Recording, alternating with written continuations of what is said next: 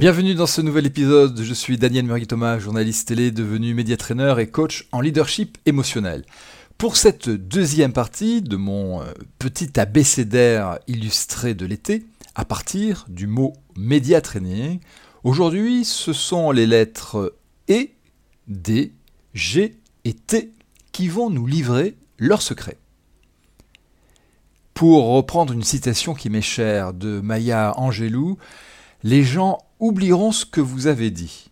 Ils oublieront ce que vous avez fait, mais n'oublieront jamais ce que vous leur avez fait ressentir. Joie, colère, tristesse, peur, dégoût, surprise, que vous preniez la parole en public ou dans les médias, vous vous devez de véhiculer des émotions via votre discours ainsi que votre langage corporel.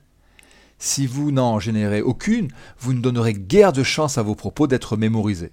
Normal, ils n'auront pas suscité de réaction chez ceux qui vous écoutent.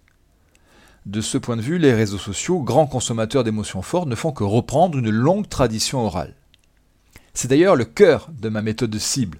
Vous pouvez convaincre via l'articulation de vos arguments, mais vous n'arriverez à persuader qu'en parlant à chacun via les sentiments qui lui sont les plus familiers.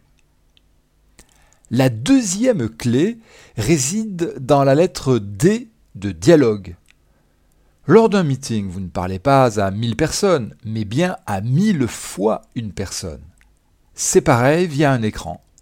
Même entouré d'amis, un internaute ou un téléspectateur reçoit vos paroles comme s'il était seul avec vous. Concrètement, privilégiez le vous plutôt que le je dans votre adresse à l'auditoire. Regardez la salle ou le journaliste comme vous le feriez lors d'une conversation afin de dialoguer avec les yeux. Tous auront ainsi l'impression que vous vous adressez à eux spécifiquement, sachant qu'en télévision, le public s'identifie toujours à l'intervieweur. À l'oral, le dialogue doit également avoir lieu entre la tête pour les arguments, le cœur pour les émotions et bien sûr le corps pour l'impact. Ce qui nous conduit tout naturellement à aborder le G du mot geste. Sans geste, impossible de maintenir l'attention. La pensée est mouvement. Vous exprimer avec les mains permet à l'auditoire de suivre plus facilement votre raisonnement.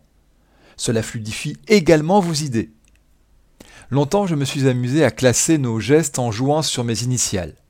Vous observerez facilement, lors d'un talk show comme derrière un pupitre, des gestes de dialogue spontané leur cadence et leur amplitude véhiculent votre énergie, vos convictions, votre enthousiasme.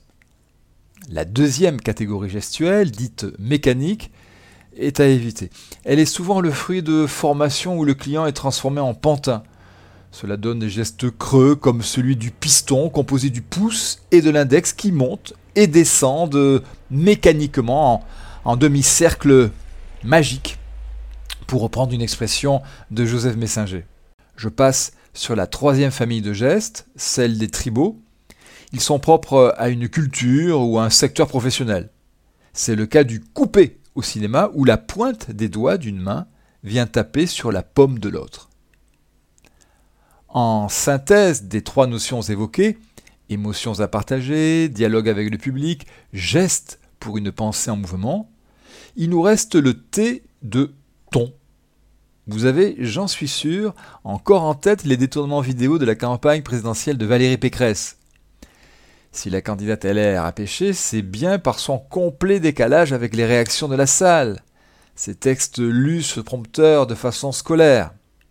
J'en profite pour vous faire remarquer les limites d'un entraînement maison assuré par un comédien et un avocat ami. Plutôt qu'un travail sur l'éloquence, c'est apprendre les techniques de communicateur dont aurait eu besoin la présidente d'Île-de-France. Votre façon de parler est ce qui va le plus jouer à la fois sur votre crédibilité, la confiance que vous inspirez et la sympathie que vous dégagez. Ne pas avoir le ton juste, c'est montrer que vous n'êtes pas en phase avec ce que vous dites. Faute d'avoir écrit votre texte ou d'y adhérer. Ainsi, l'histoire retiendra un Emmanuel Macron en 2017 qui, en perdant sa voix lors d'un discours, gagna celle des Français. Cinq ans plus tard, son adversaire de droite, à défaut d'avoir su placer la sienne, perdit celle de ses électeurs. Envie d'aller plus loin sur le sujet? Profitez de l'été pour vous former 24 heures sur 24 via l'une de mes formations en ligne disponible sur mon site www.laboîteauximages.com point com.